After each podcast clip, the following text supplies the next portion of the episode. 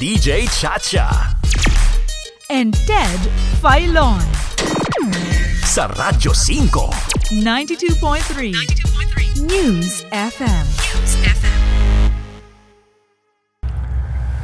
Maliban po sa mga bus na ang takdang biyahe ay EDSA Bus Carousel, mga ambulansya, fire trucks, PNP vehicles na rumiresponde at service vehicles ng mga nangangasiwa sa EDSA Busway, Pangulo ng Republika ng Pilipinas, Vice Presidente, Senate President, Speaker of the House at Chief Justice ng Supreme Court, maliwanag na po na wala ng sinuman ang maaaring dumaan at gumamit ng EDSA busway.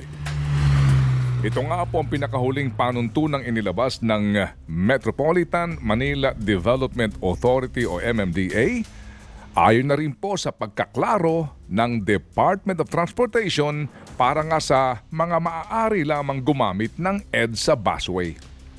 Naging matindi nga po kasi ang puna ng publiko sa abusong ginagawa ng napakaraming mga motorista, pribado man o taga-gobyerno, sa pagdaan sa busway na ito para lamang makaiwas sa matinding traffic sa EDSA. Kapag pangkaraniwang motorista, 5,000 piso kaagad ang multa kapag nahuli ka sa busway. Habang ang ibang mistulang mga pinagpala ay malayang humahagibis sa daanan na ito.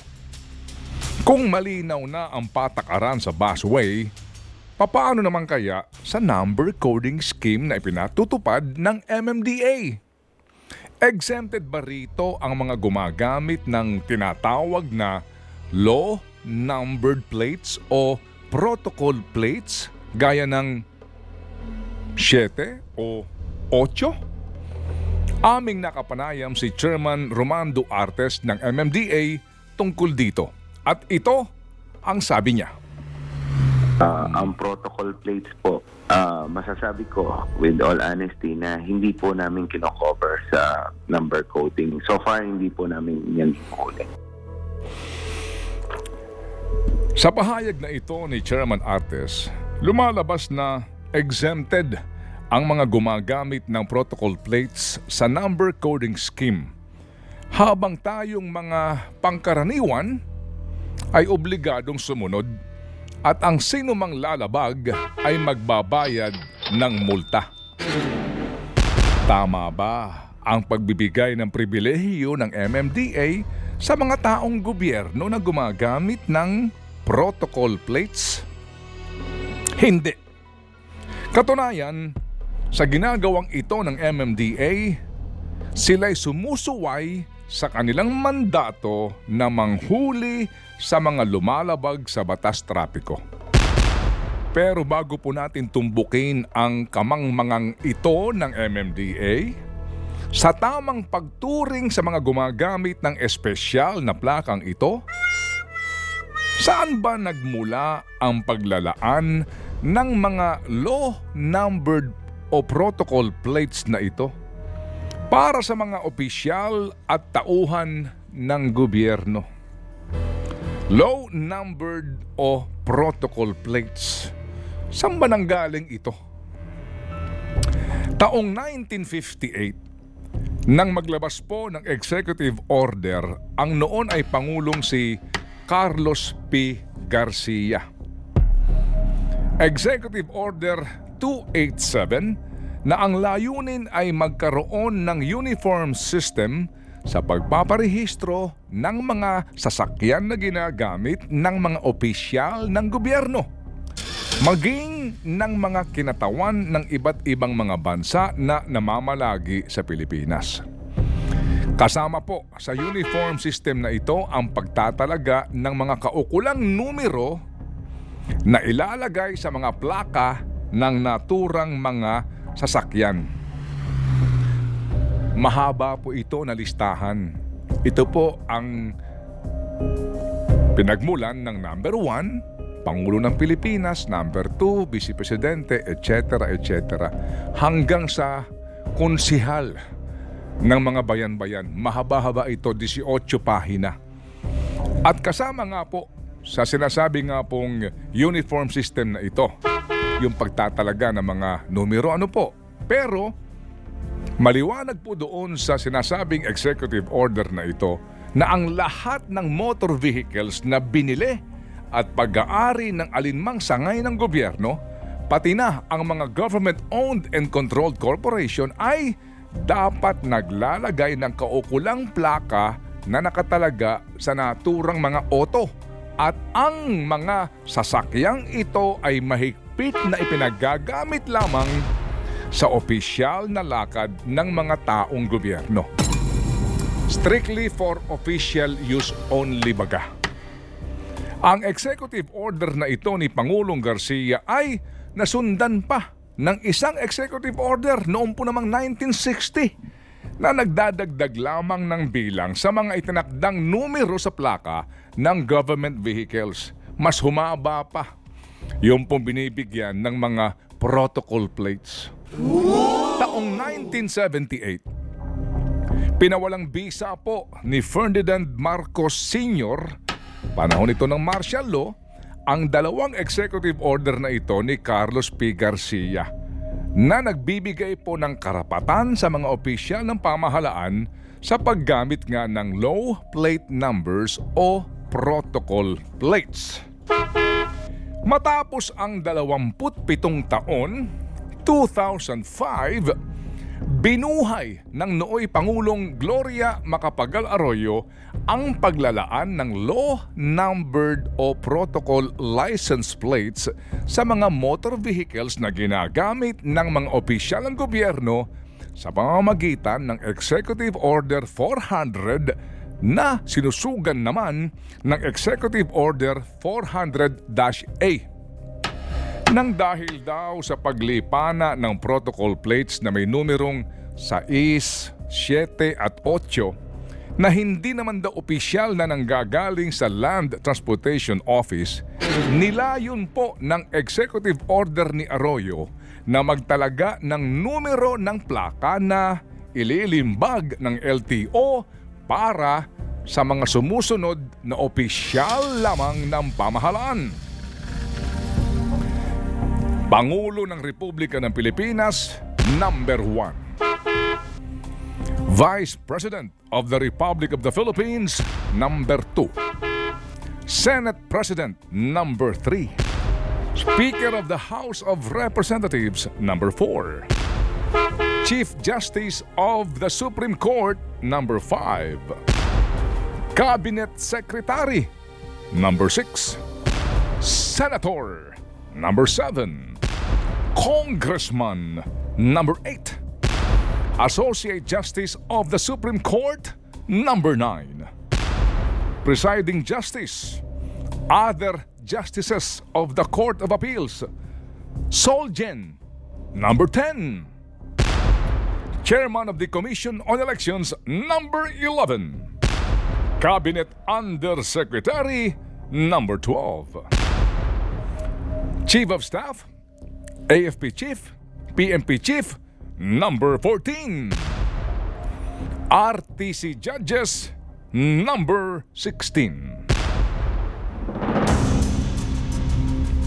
Sa executive order po ng dating Pangulong Gloria Arroyo, maging sa executive order po ni Carlos P. Garcia, wala po namang itinatakdang pribilehiyo sa sino mang pong government official na gumagamit ng protocol plates. Wala. At sa nilabas pong department order ng noon ay Department of Transportation and Communications o DOTC na may petsang Mayo 2015, klaro na isinasaad na, quote, Vehicles with protocol plates are subject to traffic laws and local ordinances. Unquote. Ibig sabihin, ang sino mang gumagamit ng protocol plates ay dapat sumusunod sa batas. Ang naturang department order ay still valid and effective hanggang ngayon. Kaya naman, ang pag-amin po ni MMDA Chairman Romando Artes na hindi nila hinuhuli ang mga gumagamit ng protocol plates na lumalabag sa number coding scheme ay maituturing na non-feasance o sinasadyang kabiguan sa pagpapatupad ng kanilang tungkulin.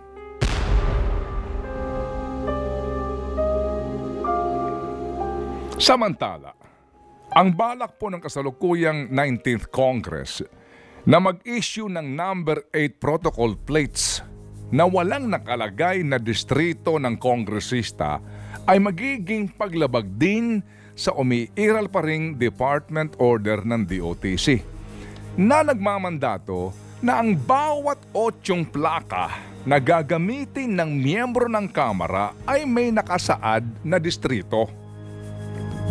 Magkagayon man, alam po naman nating lahat na kayang baguhin ng ating mga kagalang-galang na mga mambabatas ang panuntunang ito.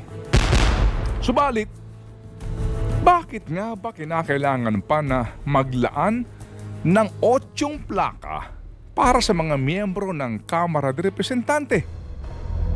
Bakit nga ba kailangan pang may plate number 8 sila? Ito ang sagot ni House of Representatives Secretary General Reginald Velasco ng amin siyang makapanayam. Maraming gamit po yan. No? Number one ho, eh, siyempre pagka papunta ho sila sa session, no? alam niyo naman ang traffic dito sa Metro Manila, unpredictable. No? At kung nandun po sila sa mga constituents nila, ah, para ho wag maabala yung pagpunta nila sa kanilang mga appointments na mga official po, official business. Tapos oh, for their own security rin, para maproteksyonan ng ating mga authorities. Pag nakita po na protocol plate, eh, bibigyan ho nila ng kaukulang Yan po ang tinig ni Secretary General R- Reginald Velasco.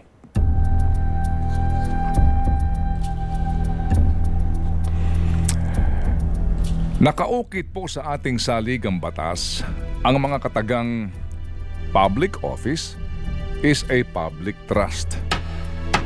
Public officers and employees must at all times be accountable to the people. Serve them with utmost responsibility, integrity, loyalty, and efficiency. Act with patriotism and justice.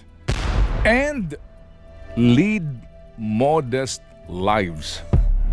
Sa wikang Pilipino, ang pagtitiwala ng bayan ay angkin ng katungkulang pambayan. Ang mga pinuno at mga kawaning pambayan ay kinakailangang mamalaging nananagutan sa mga taong bayan. Maglingkod sa kanila na taglay ang pinakamataas na pakundangan, dangal, katapatan, at kahusayan. Manuparan na taglay ang pagkamakabayan at katarungan. At mamuhay ng buong kapakumbabaan. Mamuhay ng buong kapakumbabaan. Saksi ang marami po sa atin sa asta sa kalsada ng madaming mga opisyal ng gobyerno, maging ng kanilang mga kamag-anak na animoy, mga hari at reyna na kinakailangang bigyan natin ng daan habang tayong mga pangkaraniwang mamamayan ay nagdurusa sa gitna ng gitgitan at bagal ng usad ng mga sasakyan sa lansangan. Mga magagarang sasakyan na may protocol plates, dewangwang, may mga backup at escort panghagad at ligtas sa panghuhuli ng mga takapagpatupad ng batas. Hindi ba't ang mga tinaguriang lingkod bayan ang dapat na maging ehemplo sa mga ordinaryong mamamayan? Hindi ba't ang totoong leader ng pamayanan ay dapat nagpaparaya sa kanyang mga nasasakupan?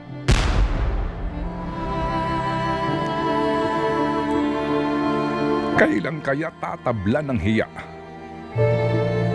ang mga taong ito? Ano sa palagay nyo? Think about it. Kayo